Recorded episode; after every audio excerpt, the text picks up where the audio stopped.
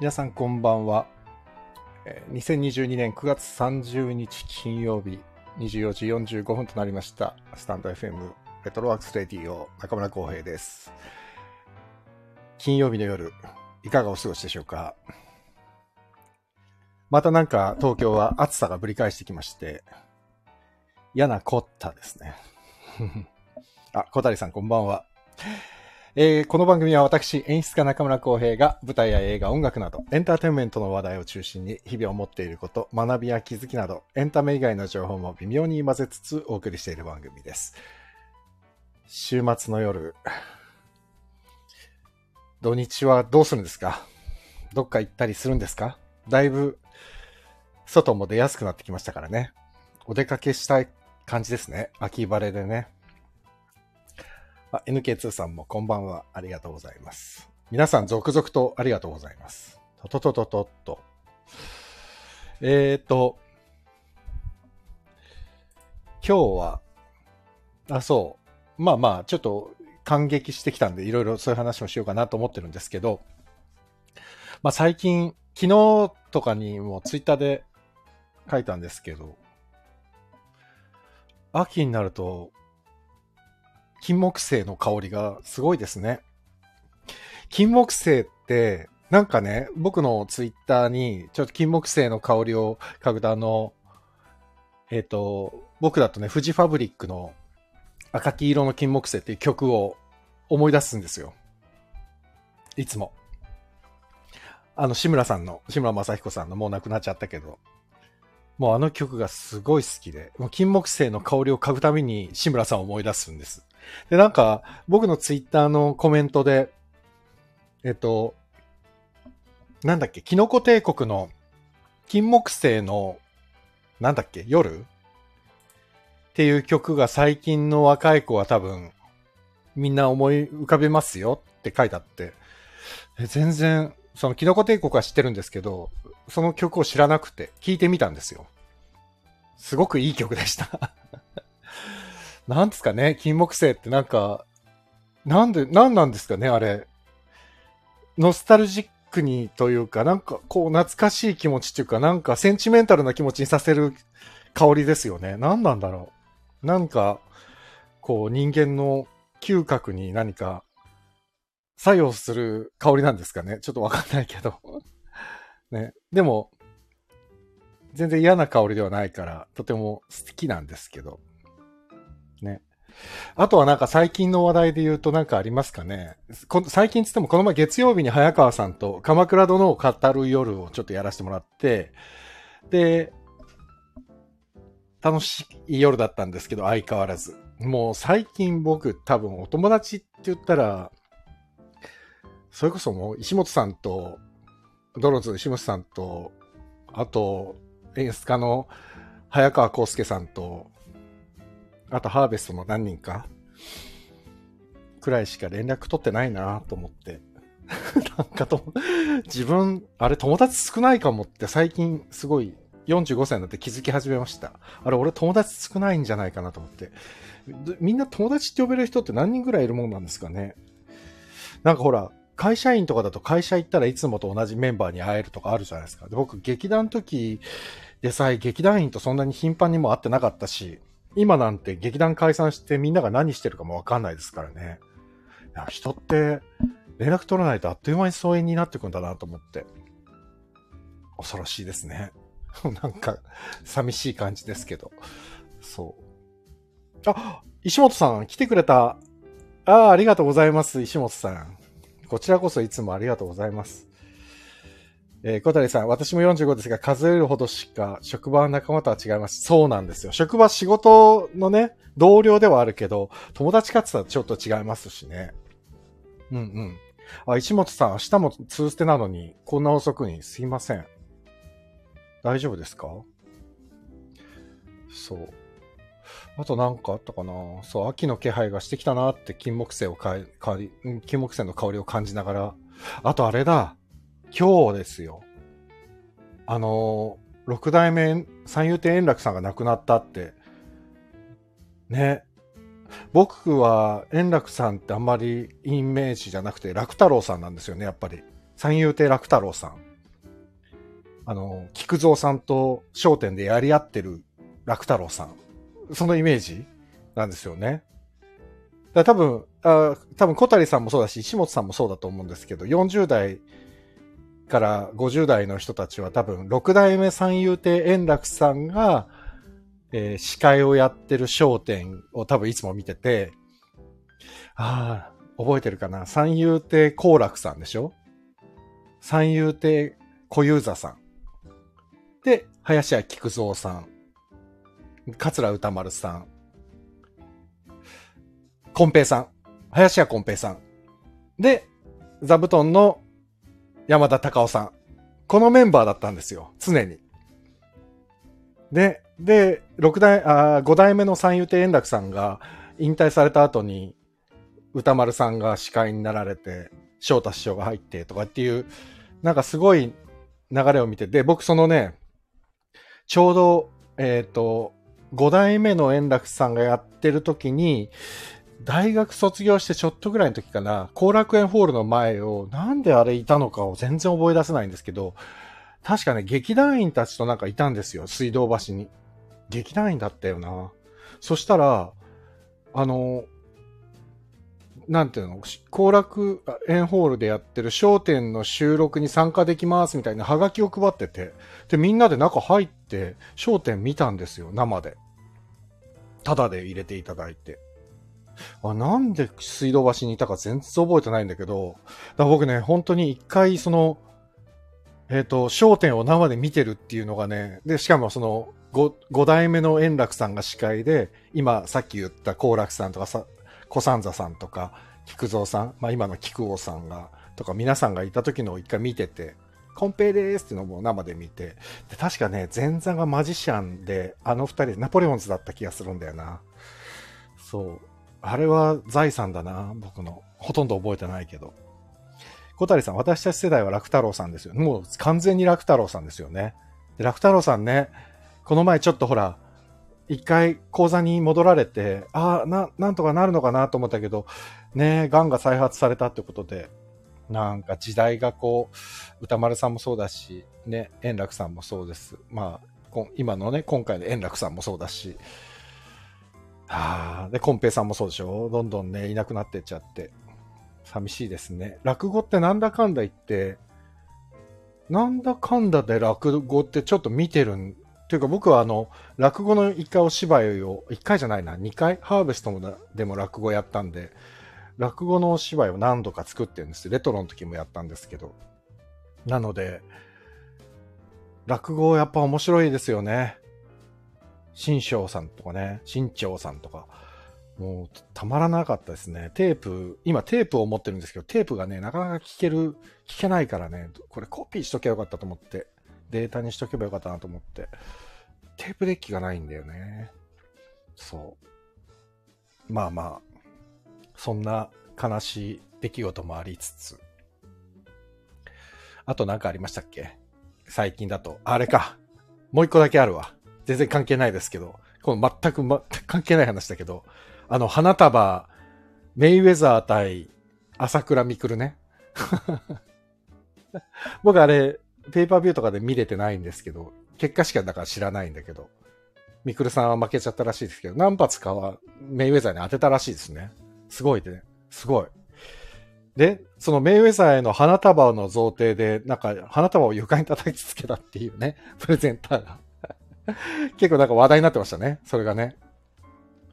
そんなことする人いるんですね そしたらなんか、なごぼうの党の党首かなんかの方らしいですね。ねえ。政治家ってこと？な、どう、どういう方なのか全然わかんないんだけど。なんかいろんな山田孝之さんとか、それこそ朝倉未来さんもそうだし、あとはヒカルさん ?YouTuber の？まあみんなはこう仲いい人みたいですね。どうしてあんなことをしたんだろう。メイウェザーがとにかく嫌いだったんでしょうかね。何なんだろう。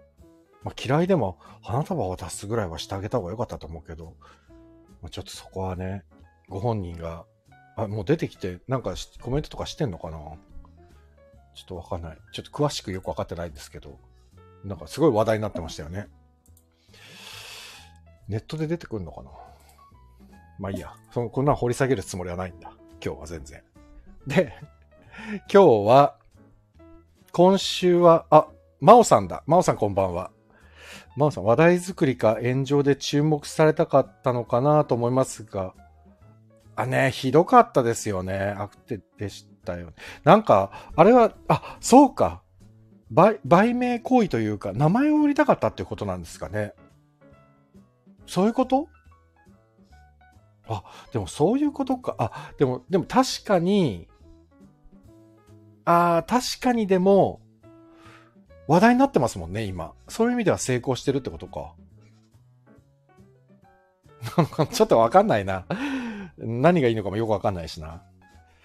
見て、見てないからな、その映像。どんな、本当にバンって叩きつけたのか落としちゃったのかとかってよくわかんないけど。うーん。でもなんか、リングの上でそれがあるのは嫌ですね。最近僕ね、ツイッターで、もうほんといろんな話飛んじゃって申し訳ないんですけど、最近ツイッターでね、一つフォローした人がいて、なんかね、昔のプロレスのすごい短い動画をすっごいたくさん上げてくれてる、なんかラスト、ラストなんとかっていう方がいて、それたまたま流れてきて、それをフォローしたんですけど、すっごいいい動画がたくさん流れてくるんですよ。それこそ僕が大好きだった三沢三沢光原さんと川田俊明さんのシングルマッチとかね、本当に僕ら世代の中学校、高校、大学時代の青春時代の、えー、四天王とかあそこら辺のやつをすっごいツイッターに流れてくるんですよ。で、それ見ててもやっぱりね、リングで戦う人たちはかっこいいんだよな。だから、あの、神聖なリングの上で花束投げつけるとかって、やっぱ、やっぱメイウェザー、僕もそんなに得意じゃないですけど、でもね、やっぱりね、神聖なリングの上ではね、やっちゃいけないことがある気がする。うん。と思いません？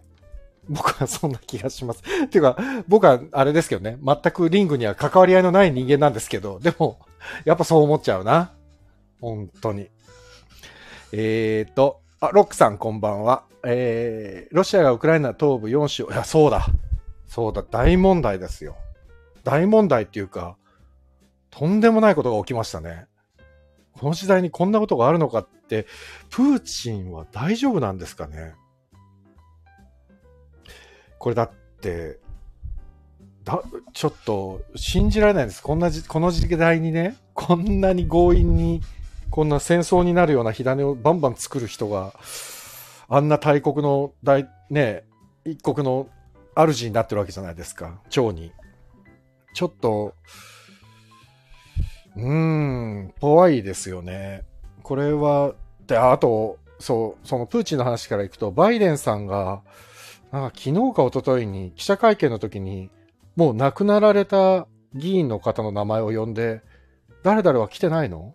何々はなんで来てないの？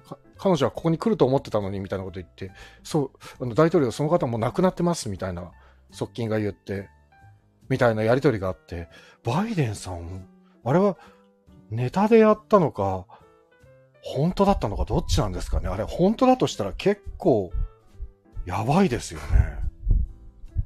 と思っちゃった。だそんなちょっともうだいぶお年を召したバイデンさんとプーチンさんがやり合うのはちょっと、まずいんじゃないかなと思って。ちょっと見ててドキドキしちゃったな。大丈夫なんだろうか。うん。というよりも、でもまずは、その、ちょっとウクライナの問題はね、ちょっとあんまり軽々しく語れる、あれではないんですけど、ただちょっと、その、2014年 ?15 年？か。クリミアの併合しようとした時と同じ状況ってことですよね、要はね。それをさらに拡大しようとしてるってことでしょ？うん。なんか、うん。これ、こんなこと言っていいのかわからないけど、そのフセインがクウェートとかを、ね、イラクのフセイン大統領がクウェートとかに侵攻していったっていうあの時にフセインは世界中からバーッと一気にある種潰されていったっていう、まあと、まあ当然っちゃ当然なんですけど、あれと正直同じ状況というか、ね、やってることは 本当に。だからちょっと、うん。まあでも大国だからなのかな。まあソ連が崩壊してロシアになって、またロシアからそのソ連で崩壊して分化、分裂していったものをまた集めようとしているのか、何なのか、うん、ちょっと、もうちょっとこのニュースは、ちょっと、追っかけて、詳しくちゃんと勉強しないとな。でもまあ僕、世界史取ってたし、近現代史は好きなんで、何度とは分かってるんですけど、ちょっとね、あんまり軽々しく喋れねえな。それこそあの宗教の話もね、例の宗教の話も、ニュースの話ってとか、こういうね、政治情勢の話ってしちゃうと、ねえ、いろいろと いろいろ大変なんでね。まあ、そういう時はそういう回にして喋ろう。もう聞きたくない人は聞かないっていう。ね、どうしてもやっぱり、今日の宮根は面白かったな。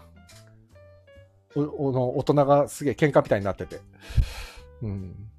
まあいいや、その話はいい。で、今日の本題に入ります。12時になっちゃった。えっ、ー、と、今週は僕はお芝居を結構見てて、えー、今週というか、先週の、先週の土曜日か。で、月曜日に早川さんとやる前に少しだけ喋って、えっ、ー、と、その、ネキッドハイっていうのを見に行ったんですよ、みたいな話をちょっと知って、で、今週は、まあ予告してた通りなんですけど、生き埋めの天の敵っていうのと、劇団時間制作さんの12人の寂しい親たちっていうのを2作品見たんです。しかも1日で ダブルヘッダーで行ったんですけど。で、両方とも僕はね、よく見てる劇団なので、まあ、生き埋めに関してはね、この配信でも先週かなんかにちょっと話したんですけども、随分長いのでお付き合いが、あの前川智弘さんも。前川さんが劇団始めた頃にレトロと生き埋めは本当に仲が良くて、バーベキューやったりしてたんですよね。そう。で、あっという間に生き埋めはピャーンって売れっ子になっちゃったから、ちょっと縁が離れちゃったんですけど、生き埋めはもう本当に、もう天の敵とかもそうだし、太陽とか、散歩する侵略者とか、もう全部初演を見てるんですよね。だから僕は。初演からずっと再演も再三演もずっと見てきてて。で、天の敵も、これももう再演なので、前も見てるんですけど、今回は今回でまた面白かった。ナオミンさんこんばんは。ようこそ。終わりましたか？あちらは。ちょうど12時ですもんね。うんうん。ありがとうございます。で、そう、生き埋めって皆さん見たことありますかね？生き埋めは、やっぱり、生き埋めっていう劇団名も、ええってなるじゃないですか。で、生き埋めって、最初から生き埋めっていう名前じゃなかったんですよ。でも僕が出会った時にはもう生き埋めって解明してたんですけど、で、なんかね、第1回公演がな、なんだっけな。あ、ネットで調べたら出てくるかな。えっ、ー、と、ぼ、うんなんだけど、なんとか世界担当、ボ、ボッサ世界担当とかっていう芝居だったかな。ちょっと調べてみよう。えー、生き埋め、生き埋め。あ、出ないか。そんな古いの。あ、これまで。あ、出た。あ、あ、そう、これ。ボッサ世界担当。2003年10月。この時から見てんですよ。この時はね、レトロに出てる客演さんと、生き埋めに出てる客演さんすごい被ってたんです。うちの劇団が出てはいないんだけど、客演さんが被ってたっていうね。面白いなで、その頃にいた劇団員とか劇団の主催者はみんなもうね、辞めちゃって、今いるメンバーはだいたいね、2005、6年前後から入った人たちが今も残ってるのかな。そう、生き埋めは。そう、でも、最近すごいよく再演されてる関数ドミノとかなんて、2005年の作品ですからね、初演。2005年。で、散歩する侵略者も。だからトモさんが2005、6年の間に書いてた作品が、今でもすっごい、こう繰り返されて、でも動員は減らず、どんどんどんどん増え続けてるっていう、やっぱ生き埋めは、すごい劇団になってしまったなと思って、ちょっとびっくり。うん。でも、正直本当に面白いので、で、唯一無二なんですよね、生き埋めって。あの、前川智弘さんって、それこそね、宗教学とかはすごい勉強してる方で、仏教学だったかな大学の時に仏教とか宗教を勉強してるから、この、なんていうのかな、人のこの生きるとか死ぬとか、なんか普遍的で、かつ哲学的で、なものをすごいね、絶妙な心理描写で、ホラー、もうほぼホラーみたいに、でも、そう、トモさんが書くホラーって、そこら辺にあるホラーとはちょっと違くて、人間をリアルに描けば描くほどホラーになっていくっていう見せ方なんですよね。だからね、面白い。で、これって、俺、生き埋めをずっと見てて思うのが、人の嫌な部分とか汚い部分ってある種ホラーじゃないですか。で、僕らはそれを本当はさらけ出したくないから、できるだけこう建前の中で人間は生きていくわけですよね。でもその建前と本音のその本音の部分が見えちゃった時に、あったら、ある意味、この見てる方はカタルシスを覚えるというか、うあこれが気持ちいいというか、あ、こいつの本音をやっと見れたなって。だからそのね、本音と建前のこの紙一重な部分、まあ、あの、ツイッター、あ、インスタか、かなんかにも書いたんですけど、この、なんて言うんだろう。異常と平常とか、日常と異常とか、このスレスレのラインをずっと前川智弘さんって人は狙って書いてるんだろうなと思って。正気と狂気とかね。まあ、もう生き埋めなんていうのは正気と狂気の紙一重のラインをずっと狙い続けてるから。だから今回の天の敵もそうで。まあ、天の敵ってタイトルは素晴らしいなと思うんですけど。本当に天を敵に回すようなね。神をも冒涜するような健康法を見つけ出した料理研究家がいてみたいなあらすじになってるけど、まあそんなかライトな感じ、まあライトな感じで始まって全然ライトじゃないっていうね、話なんですけど。で、今回はあの、もあの、拙者ムニエルの、元拙者ムニエルの沢田育子さんとか、市川新平さんとか、まあ市川さんは何度か出てるけど、ちょっと、すっごい面白い俳優さんがこの天の敵の再演に入ってて、で、沢田育子さんなんかは本当にめちゃくちゃ芝居校舎だから、まあ、まあ、狂気の部分があまりにもちょっとうまいっていうか、こ、怖いんですよね、見てて。だからもう、今回ももうヒリヒリしました、生き埋めは。あ、ナオミさん、すいません、コメントをいただいた。終わりました。あ、八代さんも松永さんの本も相変わらず、八代拓さん絶好調ですね。マッサンもいい本書いたのかな。マッサンもね、あのー、カンブリプロデュースで今度新作書きましたからね。11月に本番ありますね。それまたお知らせしよう。マッサン呼ぼう。ここに。金曜日は無理だから他の曜日にマッサンをゲストで呼ぼう。宣伝してもらおう。あとは主催の幹事くんも初登場してもらおう。なんかスタンド FM は、えっ、と、iPhone じゃなくてもできるように、コラボができるようになったらしいので、ちょっと、幹事くんは iPhone じゃないので、カンブリプロデュースの主催も呼びたいと思います。引っ張り出して。次のカンブリプロデュース、本当僕の知り合いばっかりなんですよ。僕は入ってないんですけど。それちょっと寂しいから、それ文句言ってやろうと思ってます。そう。で、まあ、生き埋めの話ですけど、そうなんです。だから、うん。生き埋めをまだ体感したことがない方がいらっしゃったら、一度見ていただきたいです。なんかね、本当に多分ホラーな、ホラーなんですよ。ジャンルで言ったら。ホホラーっぽいんですよ。ジャンルで言ったら。サイエンスホラーというか、SF? サイエンスフィクションじゃないんだよな。サイエンスホラー。S、SH。何？SH って。SH ですよ、でも。本当に。そのぐらいちょっと、面白い題材。で、こんな状況本当にあるかもしれないって、見ながら本当にいつの間にか自分がそこに完全にその世界に飲まれ、飲み込まれてる状況になるっていう。あれ、本当に不思議な本ですね。うん。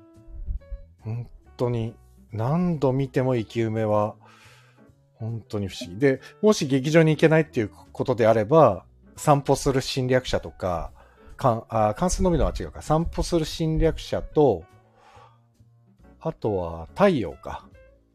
が映画になってる。ですよね。あとなってたっけ？映画にはなってないか、他は。確か。うん。ああ、そう、聖地 X とか面白かったな。まあいいや。そうなんです。なので、ぜひ、生き埋めというか、前川智弘さんをぜひ体感していただきたい。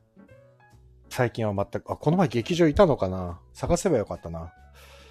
もう10年、10年以上話してないぐらい間が空いちゃってるんで。そう。まあまあ、そう、そんな感じでした。生き埋めは。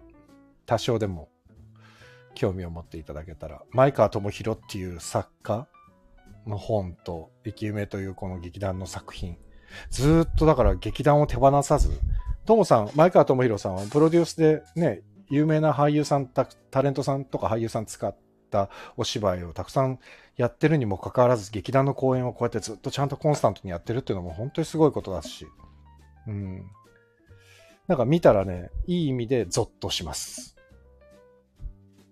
今の世の中、この人こんな風にな角度で見ちゃうんだと思って、ゾッとすると思いますので、興味があったらぜひ。で、今のやってる、えっ、と、この天の敵は、確か大阪でもあります。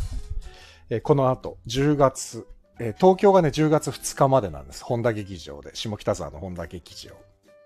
で、その後10月の8、9の土日、サンケイホールブリーゼで、大阪、あるみたいです。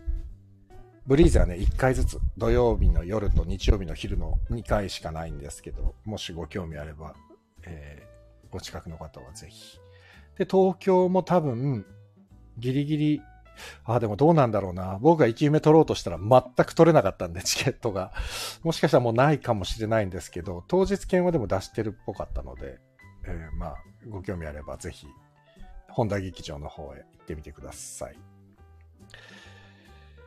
さあ、そして、もう一本、見ました。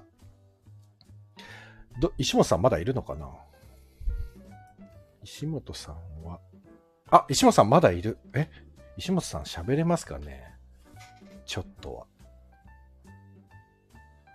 あ、石本さん喋れます？あ、待ってましただって。お待たせしました。ちょっと別の話で30分も。え、石本さんずっと聞いててくれてたんだ。すいません。そう、石本さんがご出演されている、えっ、と、劇団時間制作さんの、えー12人の寂しい親たちっていう、あ、途中抜けてた。よかった。安心しました。12人の寂しい親たちっていうお芝居を池袋の東京芸術劇場シアターウエストに、えーその天の敵を見に行った後に行ったんです。見に行って。まあ、これはこれで、まあ面白かったですね。いやー、びっくりしました。あのー劇団時間制作って僕結構前からずっと見てるんですけど、で、石本さんが客演決まった時に、知ってる？って聞かれて、いや、もう本当に大変な、大変ですよ、きっとって。稽古はどうやってやるかわかんないけど、話はとにかく重たいから、結構心が疲れちゃうかもしれないですって、見てる方ちょっと疲れちゃうからって、面白いけど、心が疲れる。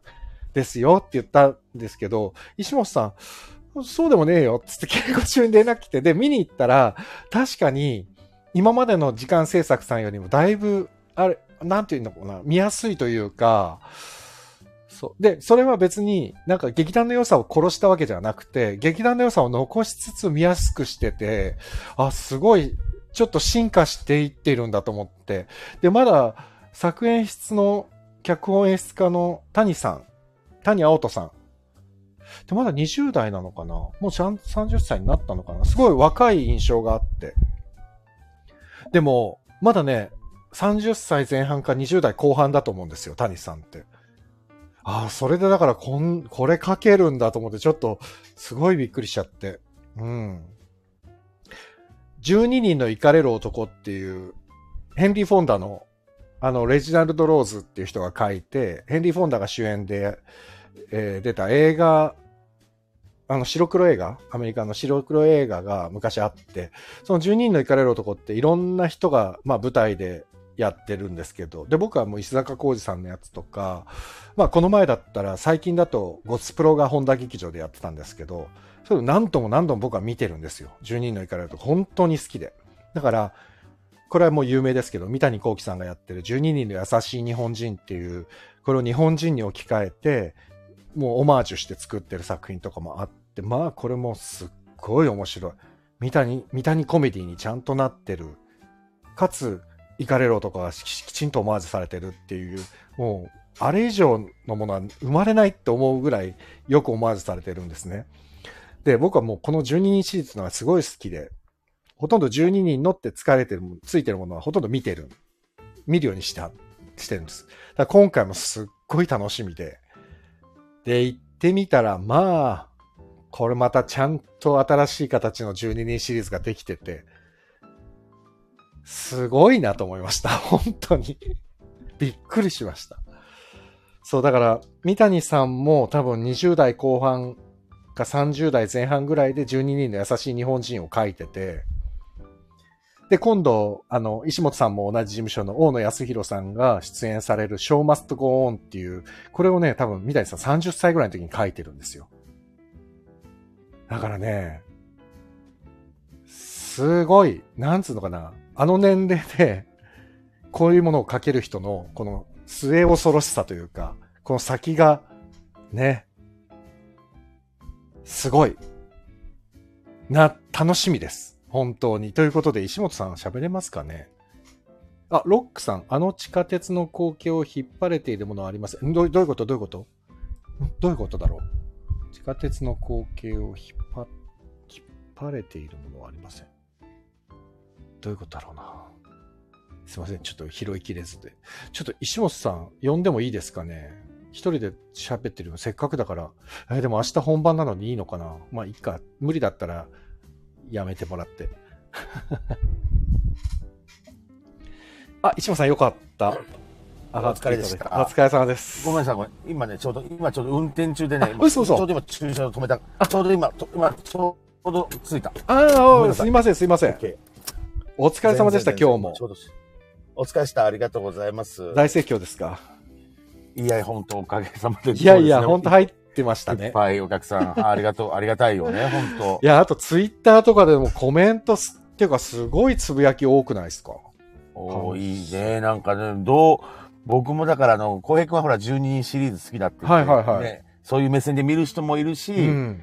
あの劇団が好きで見る人もいるし、まあ、今回小出圭介君が出てるということで、そう小出圭介を見に来てる人もいるし、いやーだからすすごい。ね、やっぱり僕もわかんない。だから、どういうふうに自分たちが見えてるかわかんないんだよね。いや、でもね、そういう、今、石本さんが言ったみたいに、いい意味でね、こう、いろんな角度から見てくれてる方がいて、その人たちがいろんな感想を上げてるのが、まあ、谷さんもすごいいい仕事しましたね。だからね、うんいやいや自分の劇団のために。本うん。だからね、浩平君がすごい、なんていうの、もう、内面に見た人も疲れる、やった人も疲れるようなぶ舞台って聞いてたから、どうかなと思って、確かに内容はね、まあまあね。のー内容はちょっと重たい内容だけど、うんうんうん。それをなんていうんですかね、その見てる人が疲れる、まあ疲れながらも、うん。なんかいろんな思ってもらいながらも、なんかうん。柔らかく見えるようになるべく、いる存在で、いっていうことやーそで今回。多分そうですね呼。ばれてると思う。いや、僕、は本当に、あの、そ、うんそそツイッターにも書いたんですけど、石本さんのバランサーとしてのポジショニングが、すごい良かったです。ど真ん中で。ありがとうございます。でもあれもね、ね、谷さんの演出がちゃんと入ってね、るんだろうから。そうう、ん。そうね。だから、題材が題材だから、石本さんをこう、センターにドバンとこう、ね。座らせていさすっていうのが、すごいなんか言われた、ずっと。で、そう、石本さんはね、自分だと分かってないかもしれないけどね、うん安心感あるんですよ、真ん中にいてくれると。あ、そう。いい意味でね、安心感があって、えで、ーほら、怒ったり、泣き顔があると、その安心感がちょっと崩れそうになると、場が崩れそうになるから、見てる方がね、ドキッとするんですよ。あ、なるほどね。だからね、それがね、うまく今回、一回ね、石本さんがご乱心になったりするときも、やっぱりこっちも不安になるし、えーそう、だから、ああ、面白い立ち位置で石本さん入ってる。だから石本さんじゃなきゃダメかも、あそこ。ええなんか浩平くんがね、見終わった後、うん。いや、石本さんなんか、新たなちょっと石本さん見れますみたいなことそうそうそう。本当にそう思いました。う。嬉しかった、なんかね。なん、なんつうんですかね。あの、あれですよ。い、なんていうの？うん。なんだ？石本さんの役もそうだし、他の役もそうだし、うんなんかいい、いい感じでこうみんながこう、うまく作用し合ってましたね。えそうえ。だからね、石本さんが成立してるから、あの人が成立してて、あの人が成立してるから、石本さんが成立してるみたいな、あすごくね、いい絶妙でしたね。楽しかった。ーいや、嬉しいでですよ。いや、面白いですねこれは面白い。本当に素材がね、すんげえ辛いから。いや、でも、浩平君がもともとずっと、ほら、この時間制作、時間制作、昔から言ってたから、はいはいはい。それに出れたことがよかったね、逆に。本当に、羨ましいです。そう。だから、浩平君が一番最初に俺、今度、これ出るんだけど、え、石本さん出るんですかってびっくりしたのが、やっぱなんとかわかる。いやだって、時間制作にドロンズ石本が出るって違和感でしかないもん。本当に。それがでも、あ、そう。うん、いや、でもハマってましたね。ね、多分そこが多分ね、うんちょっと今回は、うん、ハマればまあいいかなと思ったけど。いやいや、ハマってましたよ。いや、でもあとやっぱ小出さんっていい俳優さんなんですね。すごいなと思ってて。すごい、すごい。いや、小出ん。さん、すごいですね。存在感もすごいし。そうねう、ん小出圭介すごいね、やっぱり。うん。いや、本当本当皆さんに見てもらいたい。うん。いや、皆さん俳優さんもすごく、あの、すすごくいい俳優さん出てらっしゃるし、作品もね、すごく良かったし。いや、嬉しい。まだえっ、と、明日、明後日ですね。土日で終わりですもんね。そう、あとだから今ちょうど8日間、10日間のうちの8日間終わって。ああ、すごい。え、もう、チケットはもう全くないですか？あ、石本さん、電波悪いかも、今。もしもーし。石本さん。あ、ごめんなさい、ごめんなさい。いい大丈夫？聞こえますか？え、聞こえます。聞こえますか？聞こえますか？聞こえます、聞こえます聞こえ。ますか？あ、聞こえますか？チケットってもうないんでしたっあごめんなさいけ当日はあるんですか？えっとね、明日のね、夜だけはあって、ひ明日の昼と日曜日は完売してるもん。あ、じゃあもう皆さん明日の夜ですわ。最後のチャンス。そう。そうね。ああ、そうなんだ。そうなんですよ。いやいや、でもー。このご時世にね、完売になるってありがたいですよね。本当に本当に。本当ね。素晴らしい。そうなんですよ。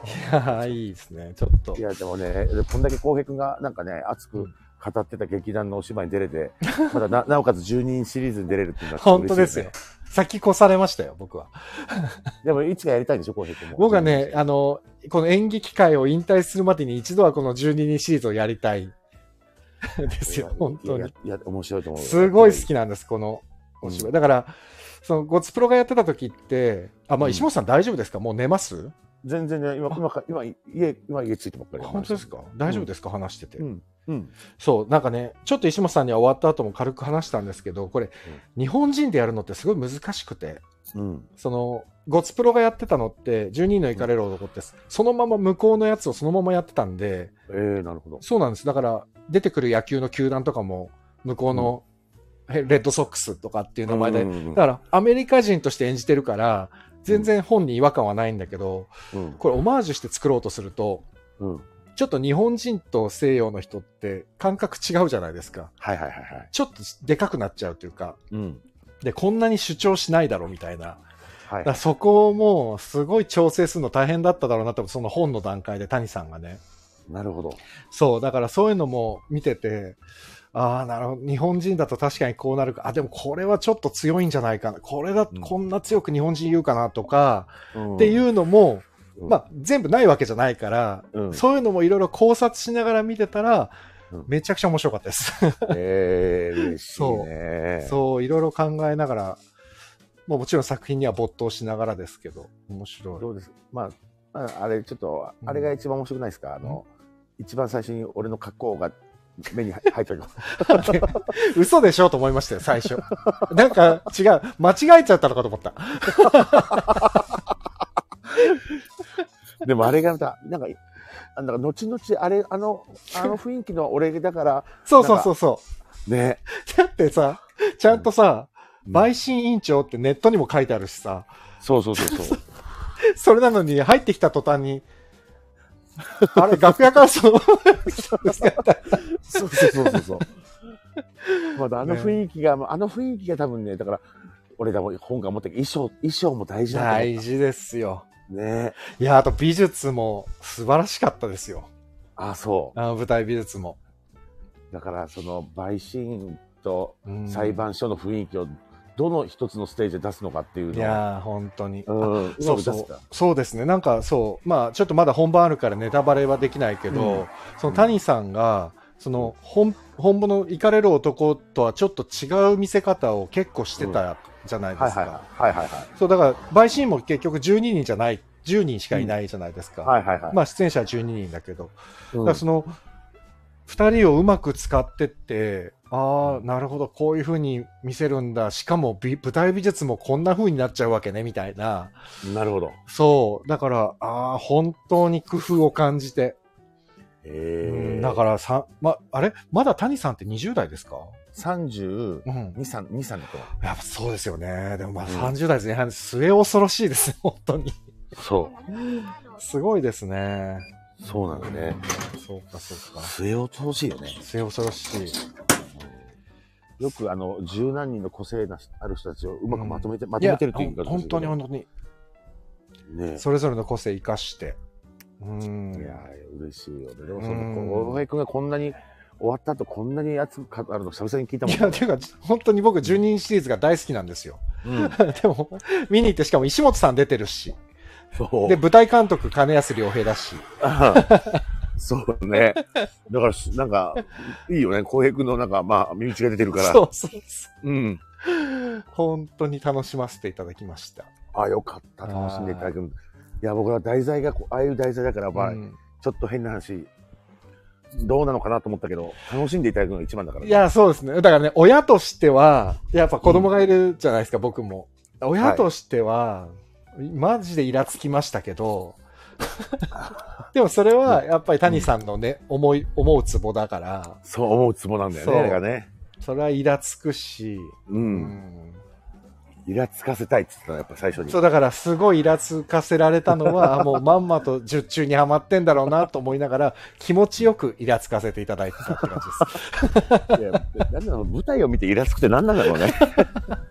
でもそういう意味では本当に芝居校舎が多いっていうか、皆さうんんちゃんとイラつかせてたから、あ、そう。だってほら一緒に見に行ってたあの、うん。ね、金子さうん。ん、のりさん、はいはいはい。もめっう、あれちゃイラついてた、めっちゃイラついてた。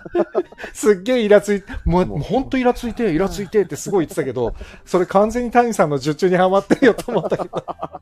そうね。うん。ねでもなんか、こっちはほら、わざとイラつかせるような芝居しないじゃん、そんなに。ですね。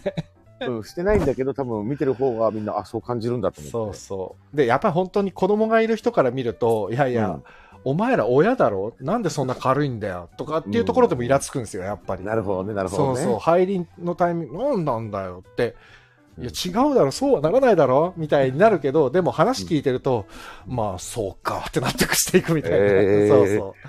ちょっとお、まあ面白い感覚でした、だから。だからね、タイトル通り、本当12人の寂しい親たちってはいはい。寂しいっていううの、ん。ここがまたちょっとね、そうですね。ね、今、今、ポイントです行かれるとか。よね。行かれるとか優しいはあるけど、うん。寂しさをどこへ出すかっていう、その、うん最後まで見ていただいたらわかるかないや、わかるし、あ本当にドキッとしました、最後の方で。あそああ、そうだよねって思って。え まあ、もちろん本編とね、オマージュされてるんで、似てる、はね、似たような流れにはなってるんですけど、ー、うん。うん、でも、うん、非常に、あの、うん谷さんの思惑にはちゃんとハマりました。いやでも、その、昨日も、あの、浩平君も知ってる、はい。あの、三浦祐介が、おうおゆうちゃん、見に来ました？いや、ゆうちゃんも今日、昨日来てくれて、今日も来てくれたお客さんが、はい。いやー、やっぱり演劇っていいねってすごい言われて、本当にそう思う。演劇っていいねって言葉ってすごいなと思って、いや、演劇ですよ。本当にまさに。うん、なんかその言葉って、うん普段あんまり使わないじゃないですか。演劇ってやっぱいいねって。そうですね。うん、でも、あ、こんな、こんなこと言ってくれるんだと思ったら、ちょっと、あ、うんやっててよかったなと思って。いやいや、本当に本当に。う。うんね、そう。いやー、よかったです、よかったです。まあ、面白い。ありがとうございます。いやいや、とんでもないです。すいません、遅くまで。いえいえいえ。もう、休んでください。はい。僕ももう終わるんんで、そろそろ。朝に、朝2公演あるんで、また。そうですね。ありがとうございます。頑張ってください。またありがとうございました。。まおた。疲れ様す。です。はい、おやすみ。おやすみなさい。いやー、石尾さん、出てくれました。いやー、ちょっと、喋れて嬉しかったですね。ね、出てる本人から、まだ本番中だというのに。うんうん。ああ、石本さんありがとうございました。おやすみなさい。ありがとうございます。ねえ。うんうん。でもね、そう。あ、ロックさんありがとうございます。えーっと、陪審員が相談する部屋の外を交換ニューヨーク地下鉄が通過する。ああ、はいはいはいはいはい。あ、あ、あの、行かれる男の話ですね。わかりましたわかりました。えーっと、陪審員と、サブイと陪審員も違うんですよ。あ、それはね、大丈夫ですよ。わかっています。あこたりさんが石本さんに、さようならってやってます。いやー、面白いですね。うん、なんだろうな。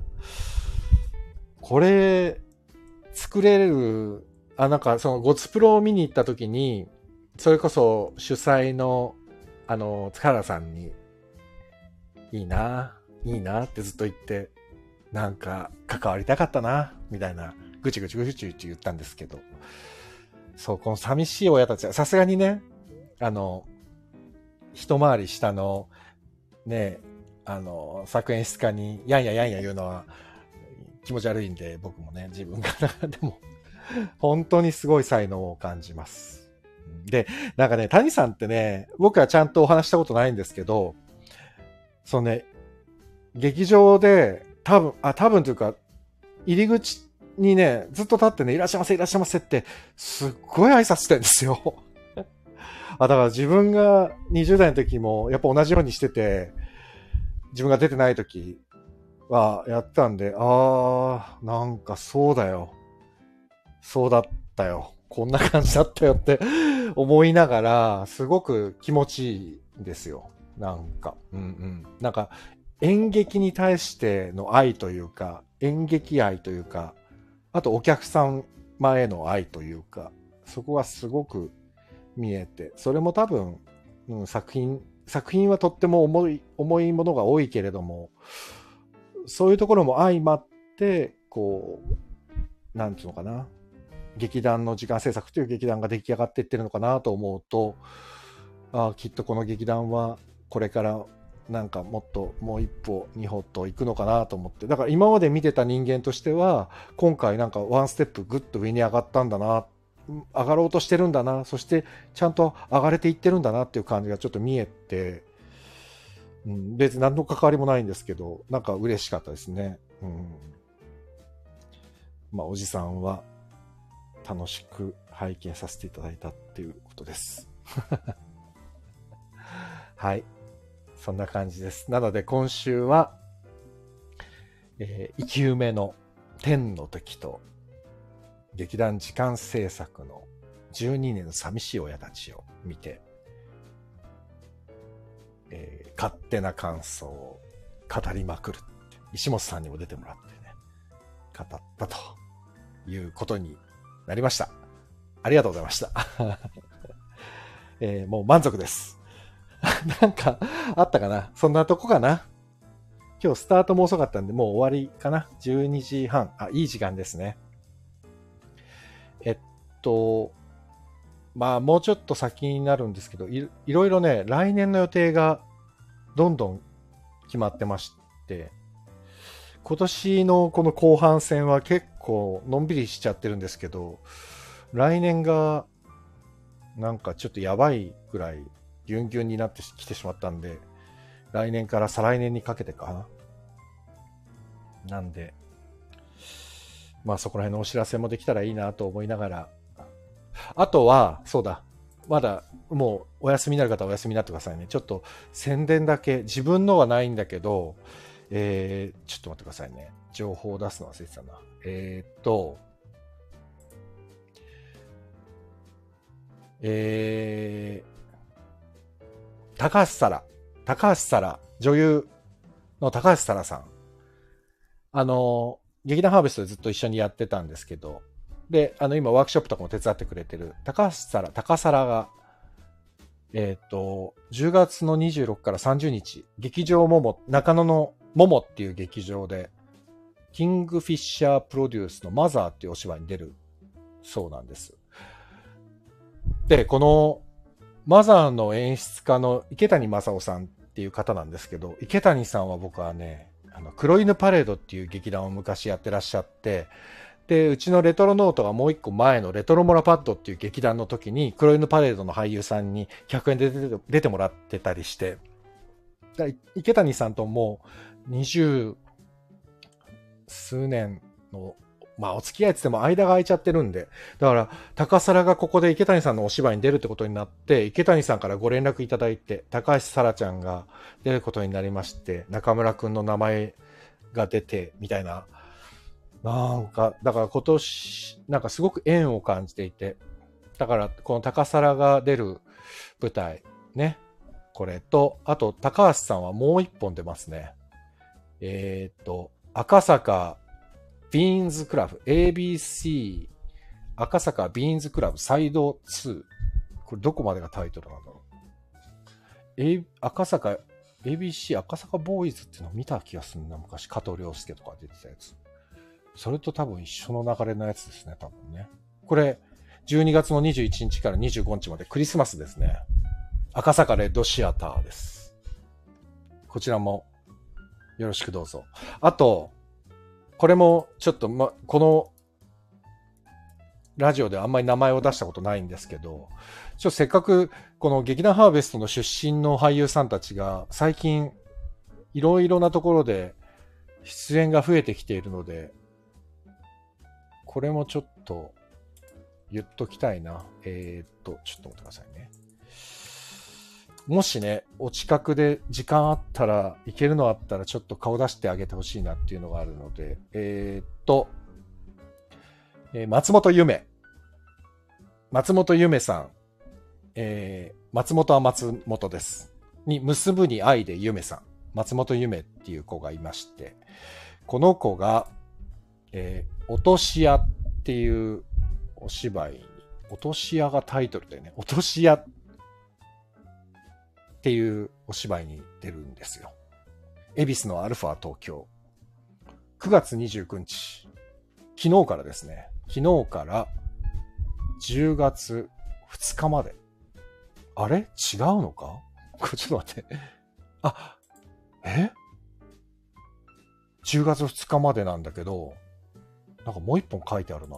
ちょっと適当なことが言えないから、わかんないんですけど、10月の19日から10月23日は、上野ストアハウス。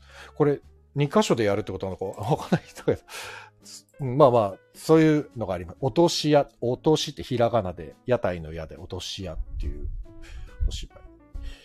これもよかったら、ぜひ、チェックしてあげてください。あと何かありましたっけ？ロックさんなんかないですか？なんか、僕が知ってそうな、きっと僕の知っている人をロックさんも分かっているはず。あとあれだ、えっ、ー、と、大事なの。さっき、えっ、ー、と、言った、増永あずみさん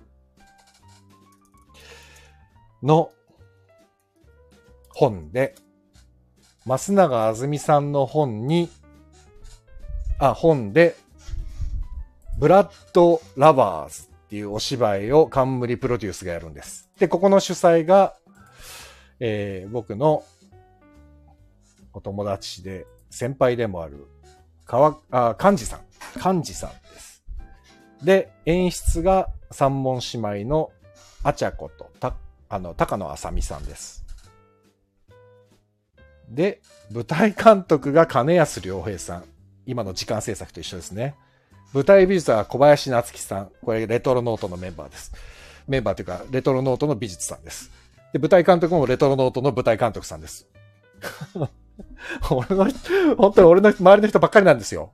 あの、えっと、で、えー、っと、出演にえー主演が夏季空客の北村真理子さんなんですけど、劇団ハーベストの、元劇団ハーベストの久蔵岡あるさんが久しぶりに舞台に出ます。あと、えっと、これは劇団ハーベストとは関係ないんですけど、僕がこうレッスンやったりしてたんですけど、えーと、重石優奈さんっていう俳優さんもこれに出ます。あと、歌姫の大野舞さんも僕のレッスンやったんですけど、ほらね、僕の知り合いばっかりでしょ？な、なんなんですかね本当にもう。で、そ、なので、もう、あの、すごい、僕の仲良しがたくさん出てるっていうか関わってるお芝居なんでよかったら、えーこちらがですね、11月の18日から24日まで、えー、ラゾーナ川崎プラザソル。ラゾーナ川崎の中にある劇場ですね。そこでやりますので、ぜひ見に行ってください。どうも、昨日、今日あたりに、あれが、なんだっけ、顔合わせがあったらしいですよ。なので、ぜひ。えーっと、あ、ロックさん。ああ、ありがとうございます。森川ルナさんが出る舞台もある。そう、森川ルナが出ます。この人も久しぶりに舞台に出ます。えー、メロトゲニ。演劇ユニットメロトゲニの銀河の生活。11月23日から27日まで、下北沢劇小劇場です。これは1、2、3、4、5人芝居。女の子5人芝居。いいですね。みんな活動してて。うん。メロトゲニも、なかなか面白い劇団で。ルナは、メロトゲニは2回目かなうんうん。その前回も劇場劇場でやって、まあ下北沢、演劇の聖地ですね。下北沢でやるそうですので、なんかいくつも言いましたけども、皆さん全部チェックお願いします。概要欄に後で忘れてなければリンクを貼ります。えー宣伝も入れてちょうど1時間経ちましたので、そろそろ終わりにしたいと思います。なんかまた来週、あのー暑くなるそうですから。東京、東京はね、東京の情報しかわかんないんですけど、皆さん体調管理、お気をつけてください。お、小谷さん。そうだ、知り合いの娘さん、たまわり申し込み、えー、本当ですか？ありがとうございます。あ、そうだ、自分のこと言うと、あのー埼玉スーパーアリーナで毎年やってる子供のための演劇ワークショップがあって、ワークショップってまあ演劇体験会みたいのがあるんですけど、今年ちょっとね、いろんな都合があってて、3日間ぐらいしかできないんですけど、えーっと、今年もやるんです。で、えーっと、12月かな ?12 月に3日間ぐらいやるんです。もし埼玉の方で、えーっと、演劇はね、小学校4年生から高校3年生まで受けれます。ダンスも一緒にやるんです。ダンスは、えっ、と、田町のスタジオアーキタンツっていうところの、えーとっても素敵なコンテンポラリーダンサー佐藤美希さんが、えー講師を務めまして、ダンスは5歳からいけるのかな ?5 歳から高校3年生ぐらいまで受けれますので、よろしければチームタマーリンで検索していただけると、多分ホームページが出ます。どうぞそちらもよろしくお願いいたします。そんなことを僕はこの秋から冬にかけてはやっております。というわけで、本日は終わりたいと思います。言い残したことはありませんか？大丈夫ですね。終わりましょう。というわけでちょうど1時間です。皆さん、本日もありがとうございました。良い週末をお過ごしくだ、うん、最後に噛んじゃったな。良い週末をお過ごしくださいね。それでは、皆さんおやすみなさい。ありがとうございました。